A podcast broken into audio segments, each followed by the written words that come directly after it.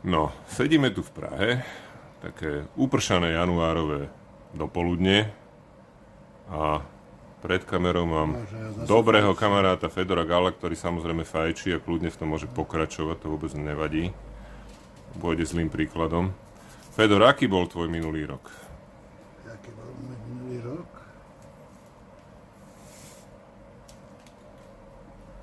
Jeden z najzaujímavejších. To bude to znieť morbidne po tom všetkom, eh, čo sme prežili, ale bol hrozne zaujímavý. Bol zaujímavý v mojom osobnom živote, no, nebolo to medlízať, bol zaujímavý okolo mňa, pretože ľuďom padali masky z tvári, ako si nasadzovali rúška, tak im padali masky. A bol zaujímavý aj globálne. Veľmi zaujímavý. A veľmi sa tak utriasali rôzne témy, ktoré si ponesiem so sebou najbližšie roky.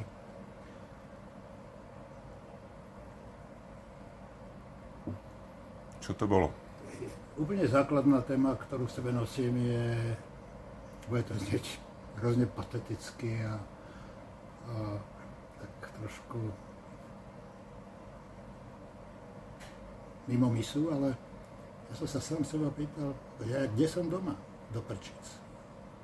Po viac ako 30 rokoch, čo žijem v Čechách, sa zapýtal, a kde ja som doma. A, a čo je to vlastne ten domov? A čo je to národ? Čo je to identita. Ja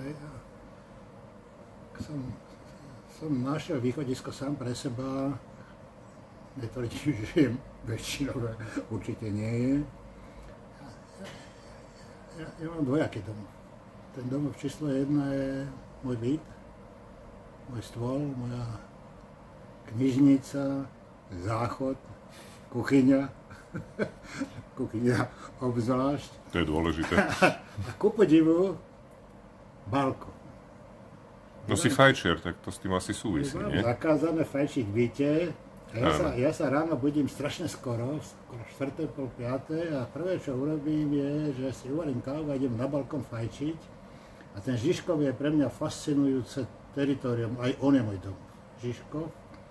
A tam ma nápadajú proste veci, ja som písal teraz Petrovi Zajacovi, že som si dal predstavzatie, že prestanem ráno fajčiť a piť kávu a začnem jogovať, ale obidva pochopili za sekundu, že to je proste nesplniteľný plán.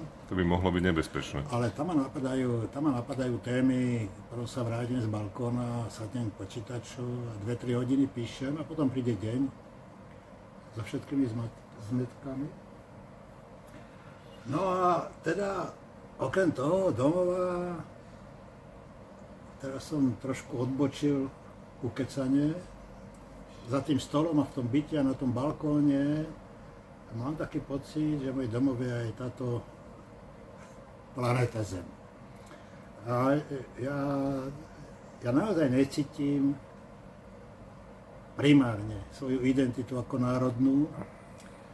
A naopak, ja mám voči tomu, čomu sa hovorí národná identita, tisíc výhrad kopec ľudí, ktorí kalia vody, alebo jak to mám nazvať, máva národnú zástavou a je to hnusné.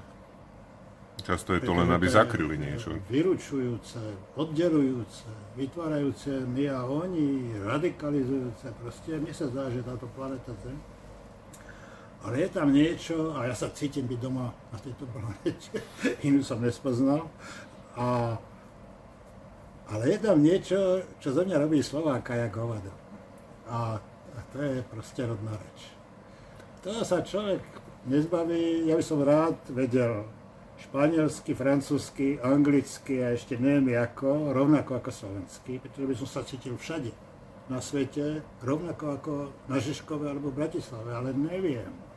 Čiže to moje puto, ktoré je pokrvné až skoro, a je v tom jazyku. Aj to proste teraz sa niektorí moji kamarádi aj trošku naštvú ale začnú mi vyprávať, a čo kultúra, a čo tradícia, no a proste, čo vy to tu kecáte, však ja od malička počúvam proste americké country, rock and roll, čítam Američanov, ruskú klasickú literatúru, hej, a keby ste mi povedali, aby som si vybral 10 kapiel, 10 autorov, 10 osobností mojho života, tak, tak určite by sa Peter tam ocitol.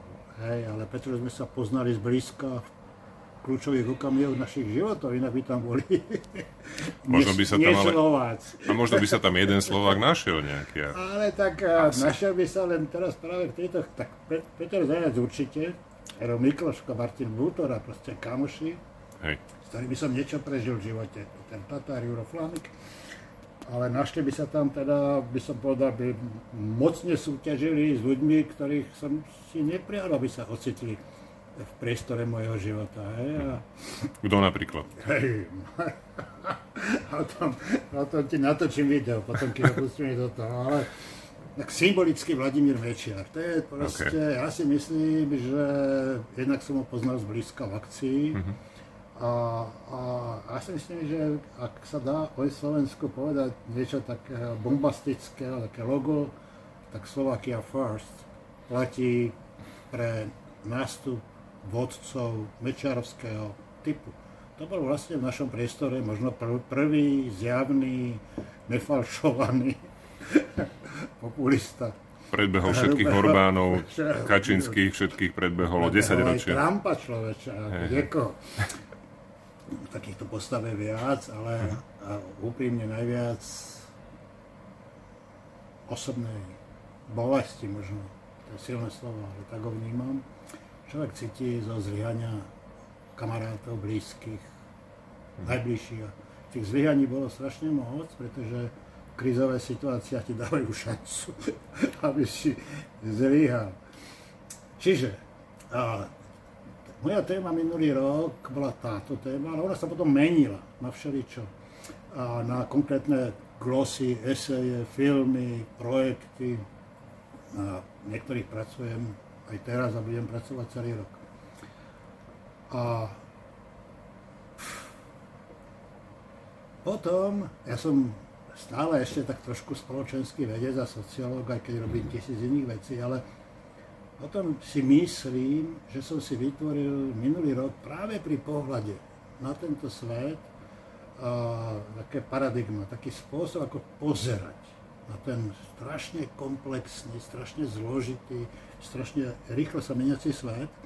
A ja som to s jedným svojim kamarátom a kolegom, s ktorým spolupracujem už tretí rok možno, Mierom Totom hudobníkom. Sme si to pomenovali bliky. A to sú také okamihy. Záblesky inak nazvať. No? Také, také, také svak. Ako keď to, bleskneš to bleskom blesk, a obrázok. Mhm. Naraz máš pred se, a keď svakneš podarenie, tak máš pred sebou udalosť, by som dal nahu, mhm. čistú, zbavenú interpretáciu, zbavenú všetko, iba udalosť. A táto udalosť sama o sebe môže byť interpretovaná miliónom spôsobov strašne moc interpretácie sa na ňu nabalí, ale čo nemôžeš vygumovať z tých dejín, je tá udalosť sama. Hej? A... Čo bola taká v minulom roku? Kľúčová pre mňa kľúčová? udalosť, absolútne kľúčová udalosť pre mňa minulý rok a, a istým spôsobom to bude pre mňa kľúčová udalosť aj tento rok. Nie istý, bude. Uh-huh. A, nie dobrovoľne. A, tak je, jedna má taký ten takmer vesmírny rozmer veľký. A to bolo, to bolo, tento rok bude výročie, v januári dokonca, to bola konferencia vo Vanze. Ja už koľ 5 rokov sa vyrovnávam s problémom holokaustu, s problémom, to je problém, ktorý ja vnímam ako osobný, nielen celospoločenský, alebo pochopiteľne. Globálne. Ale stále, stále tomu nerozumiem. A a, a, a snažím sa tomu porozumieť a čítam, čítam a myslím si, že ani tomu nikde neporozumiem. Dá sa tomu vôbec porozumieť? Asi nie. Pretože to sú, ja myslím, že tu by chcelo takého ťažkotonážneho mudrca, ako bol Carl Gustav Jung, ktorý brusil celý svoj život v ľudskom podvedomí a kolektívnom nevedomí a v kolektívnej pamäti. Ale ten blik sám o sebe, moment, tá konferencia v Uvanze, mm-hmm. a čo jej predchádzalo, čo nasledovalo, ale ten blik, tá partia ľudí, čo tam sedela, v tom zámku, 80% vysokoškolské vzdelaných ľudí s doktorátmi, milovníci Wagnera, koho chceš, ako odborníci na najkvalitnejšiu literatúru, aká existovala. Tam rozhodli, že Židia, vrátane malých detí, žien, starcov budú vyvraždení bez ozbytku. Popíjali pritom koniak a mali perfektný servis, zachovali sa k sebe galantne a dali sa do práce. A, no keď je tak, a tým tak ty, ty, ty, nezbavíš sa, samozrejme, kontextom. A ke, keďže som tým rodným jazykom, miestom narodenia, miestom, kde som strávil detstvo, mladosť, zviazaný so Slovenskom, tak nemôžem nepovedať, že Slovensko bola jedna z prvých krajín, ak nie vôbec prvá, ktorá uzavrela s nacistickým Nemeckom dohodu o tom, tu nám máte tých našich židov. Ešte vám za nich zaplatíme. A ešte zaplatíme 500 marek za každého. Ešte tí Nemci hovorili, že my by sme v tom prvom kole, my by sme radšej iba tých práceschopných, zdravých. Oni nie, to berte to aj s celými rodinami, len prosím vás, nech sa nevracajú. Hm. Toto je v tom genetickom kóde proste to malého plácku sveta a mi povedz, jak sa toho génu tá krajina zbaví a jak sa mám ja zbaviť toho resentimentu a ľudia ako som ja. No tam je najväčší problém v tej kombinácii, že na jednej strane je to tvoj domov, možno najmä cez ten jazyk, ako si povedal, a na druhej strane ale tá krajina sa správala takto a dodnes sa s tým nijak nevyrovnala. Inak Števo o tom hovoril v poslednom podcaste presne o tom, že keď niekto obhajuje Tisa, tak nech si, nech si prečíta prejav z Holiča, nič viac netreba. Ale... Tam to v podstate celé je a dodnes to prežíva, však tých fašistí máme, fašistov máme v parlamente, to nie je, že, že nejaká minulosť, to je naša reálna súčasnosť teraz. A čo s tým? Tak, Je to vzdelaním, je to kultúrou, je to tradíciou? Čím to je, že to stále to, tak prežíva? No, poviem to hrozne pateticky, pretože v krátke to nejde povedať. Ja si myslím, že svetlo a tma sú naše duše. V každom z nás je svetlo aj tma, v každom z nás. Hm. A vlastne zmysel ľudského života spočíva v tom, aby si tomu svetlu otváral dve a tu niekam tlačil nabok. Ale toto, hovorím, toto znie ako strašná floskula. Ale normálny zdravý človek by sa o to mal snažiť celý život. Celý život. Ja, mne, mne tie analogie ako pripadajú patričné. Teraz prejdem k druhému bliku, hej, a, o ktorom som celý minulý rok musel, nechcel som, musel rozmýšľať, pretože stojí predo mnou tá téma. A to je 3. marec 1991. E, a strašne veľa sme toho nahovorili o novembri. Ja už aj odmietam o tom mm-hmm. hovoriť a nechávať sa pozývať na takéto diskusie. Nič menej. 3. marca 1991 prehovoril v slovenskej televízii v zastúpení Vladimíra Mečiara Milan Kňažko, ten prejav spolu vytvorili Mečiar Kňažko Budaj a s organizačnými vecami, ak to mám takto povedať, im pomohol pán Cibula, uh-huh. Čo bol pracovník tajnej služby. Ja teraz určite nechcem menovať tú konkrétnu pozíciu, ale nebol bezvýznamný. Proste Štebák. Nechcel by som to takto povedať, ale bolo to jeho, bolo to jeho zamestnanie ja by som ho nespával ešte, ale v tom čase... Tej bol, súčasnej tajnej služby. uh-huh. bol, okay. A týchto 10 minút zmenilo Slovensko na 30 rokov. Týchto 10 minút je veľký tresk na Slovensku. Vzniklo HZDS, rozpadla sa verejnosť proti násiliu. Začalo sa diskutovať o tzv. národnom probléme iným spôsobom. Nacionalistickým spôsobom. Rozpadlo sa Československo. A pri moci sa vystriedali okrem Mečiara, ktorý trikrát prešiel slobodnými voľbami. Ľudia ako Fico, skončilo to u Matoviča a ja tam stále vidím ako taký ten gen, genotyp, alebo stopu, alebo čosi tých desiatich minút.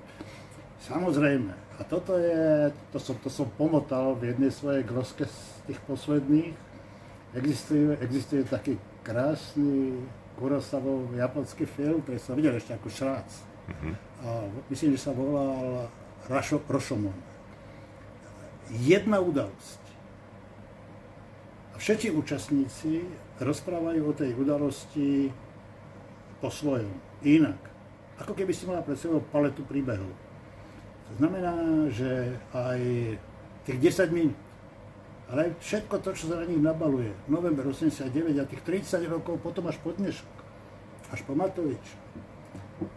Každý účastník toho deja bude rozprávať iný príbeh, ale nemôže vygumovať tú udalosť. Nedá.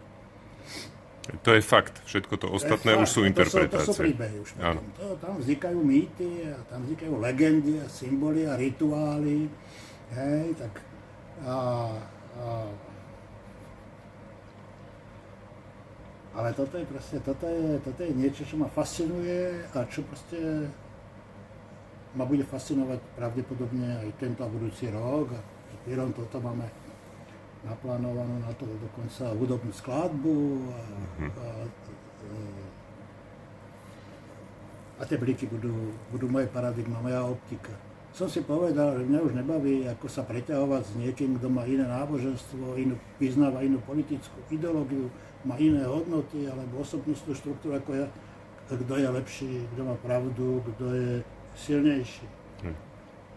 Tieto fakty, a tieto bliky, stoja za pozornosť a ku podivu tieto, tento typ nazerania na svet sa dá aplikovať aj každý deň, dneska, zajtra, prečerom. Ja som vydal, to, to sa ti, dokonca ti to dám, mám to tu na... Mám ju. Máš to, Minule som ju od teba dostal. Miro Švolikov, čo sme robili? Áno. Ešte za to niekomu inému. A to obdobie pandémie bolo skvelé práve na toto aby človek na ulici, v krčme, e, pri práci, kdekoľvek blikol, a je to úžas. Je to úžas. Aj? A každý deň žasneš. Ja myslím, že na to majú tí zenoví buddhisti, alebo buddhisti vôbec, alebo tí východní guruovia je špeciálny termín. To je taká tá jemná, sústredená pozornosť na teraz, na prítomnosť. Aj? Tak ja som si povedal napríklad na Nový rok, že zajdem do mojej obľúbenej kršmy stranného oka. Bo som netušil, čo tam bude.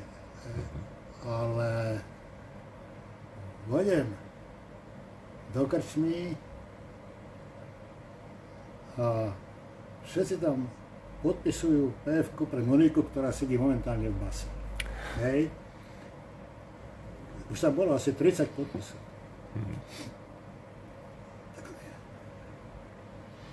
Tí ľudia o 7 večer u vyslaného oka na pive v podstate. A... Píšu Monike, podpisujú všetci.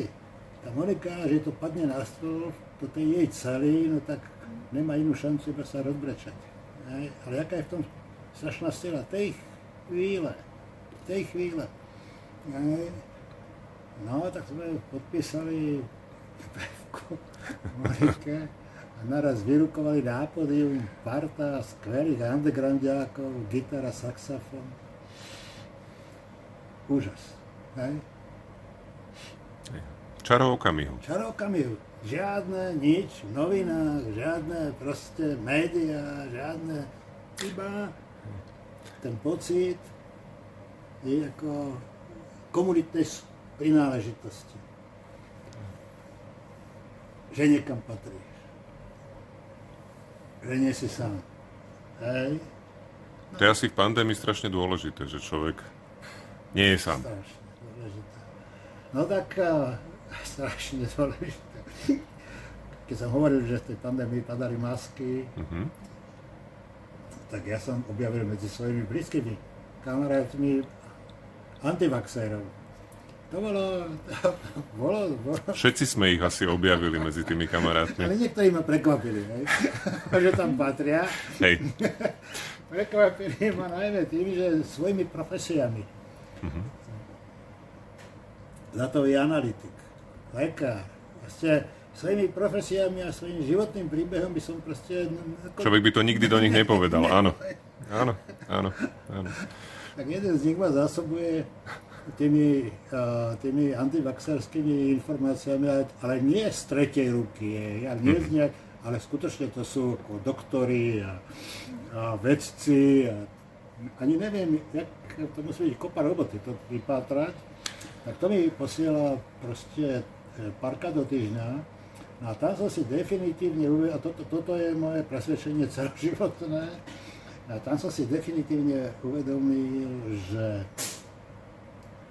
ak chceme prežiť na tomto svete a nenaučíme sa nejakým spôsobom žiť s ľuďmi, ktorí nezdielajú náš pohľad na svet, našu vieru, našu ideológiu, naše hodnoty, tak je to v kýbli. Nemáme šancu. Nemáme šancu. Hej? A takže s týmito ľuďmi sa v roku 2022 o covide baviť nebudem, ale nejaké témy nám ešte zostávajú a niektorí z tých ľudí škrtnem z portfólia. Pretože existuje hranica tolerancie. Ja som rád, že to hovoríš, lebo, lebo niekedy to budilo dojem, že treba sa hovori, baviť s každým. No nie, nie. Tak keď si nepovieš, kde je tá hranica, tak proste potom, potom, potom ty sám nevieš, čo je dobré, čo je zlé, čo je správne, čo je nesprávne, čo sú morálne kritéria pre rozhodovanie sa v konkrétnych situáciách, tak takto som škrtol jedného antivaxera, takto som prestal s komunikáciou s Matejom, nacionálnym mm-hmm. socialistom, s ktorým som si písal viac ako 15 rokov, pretože som mal pocit dosť. Mm-hmm. Tá už, to, už, to, to už není, nie je dialog, a to už ani nie sú dva normálne mierumilovné paralelné monológy.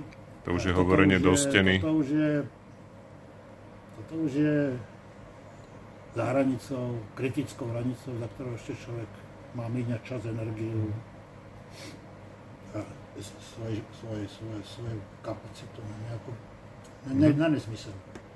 Hej.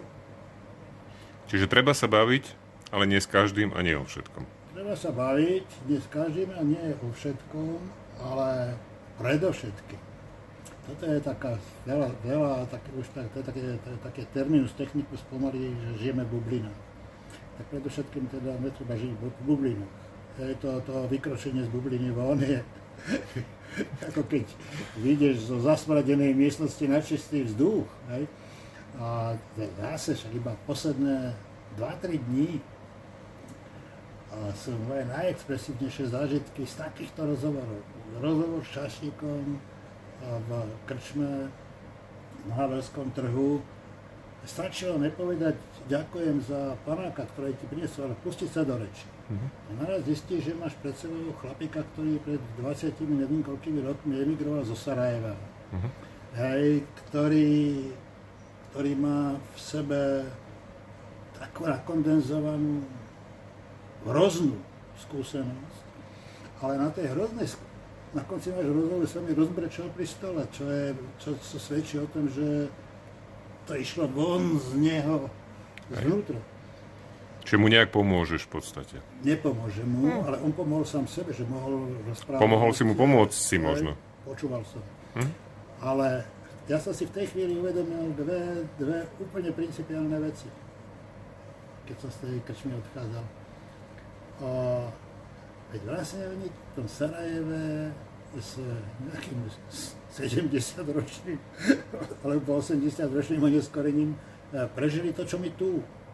A prežili proste to, čo moji starí rodičia. Tolerantné, multikultúrne prostredie, Maďari, Židia, evangelici, katolíci, Češi. A č- všetci e, Nemci. hrajú karty, chodia spolu do krčmy, do školy zo dňa na deň. Ale zo dňa na deň je metafora, pretože tam tie drobné otrasy, To nejak pokračovalo, to nebolo, áno. a potom ten strich, potom ten blik, a potom tá krv, a potom tá, to vraždenie, potom to vyvlastňovanie, to je zlatý klinec. Tá krádež, To krádež, je, oboha, osobný profit. Moje, moje. A, a, a, potom tie úteky, emigrácie, hľadanie nového domova, je to strašne ťažké a začínať z nuly a mám 54 rokov a dve deti.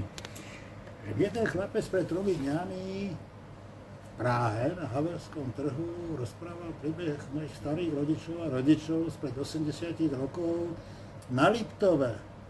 A tak si nemôžeš si nepoložiť otázku, že čo sa vlastne tie dejiny. Je to kruh, alebo špirála, smeruje tam, alebo tam. Hej? A tak ja vždy hľadám útechu v čítaní. A, a čím som starší, tým menej strán z- zvládnem a rýchlejšie by tom zaspím. Hej, ale moje, moje sviatočné čítanie, okrem iného, a, bol a, Laco Kováč, a, slovenský ego- evolučný biológ pokročilom veku, ak sa bude pozerať na to video, Lacko, omlúvam sa ti, a veľmi pokročilom veku, ale to už je ten vek, keď hodnotíš všetko. Však on bol, on, on bol tuším jeden čas slovenský ašpenát na Nobelovú cenu a za, za kognitívnu evolučnú biológiu. Za svoj výskum. Za, to možné. za niečo také. A potom ho vyhodili, potom 20 rokov bol mimo vedu, potom sa vrátil, potom bol prvý minister školstva po novembri 89, myslím si, že najlepší doteraz. Vyzerá to tak. Obklopil sa ľuďmi, ako bol Hejny a Pišut, najlepší námestkovia ministra školstva nesporne doteraz. No a tá jeho úplne tak, ja som, ja som si prečítal knižku, čo vyšla v Kaligrame a volá sa čosi o smysle života. A tá knižka končí, ja neviem, tak optimisticko, pesimisticky, ja neviem, on- by povedal, že, že to je optimistický koniec, že dôstojnosť nášho života, ktorý je iba záblesk, nekonečne, nekonečne ten život, a spočíva v dôstojnom odchádzaní. Keď mám povedať skrátka, dôstojnej smrti. Ale aby si dôstojne odišiel, dôstojne zomrel, musíš dôstojne žiť. A súčasne ten Laco Kováč hovorí, že žijeme v obdobie, keď ľudstvo dokračalo na vrchol evolúcie, na vrchol evolúcie, že ďalej to už nepôjde, že ďalej to už pôjde iba cez umelú inteligenciu, čo už nebude ľudstvo, a že ľudstvo čaká iba cesta odchádzania, odchádzania a horuje za dôstojné odchádzanie. Hej. Tak keď sa tak pozerám okolo seba, tak eh, neviem, či je to voľba tohoto ľudstva. Dôstojné odchádzanie.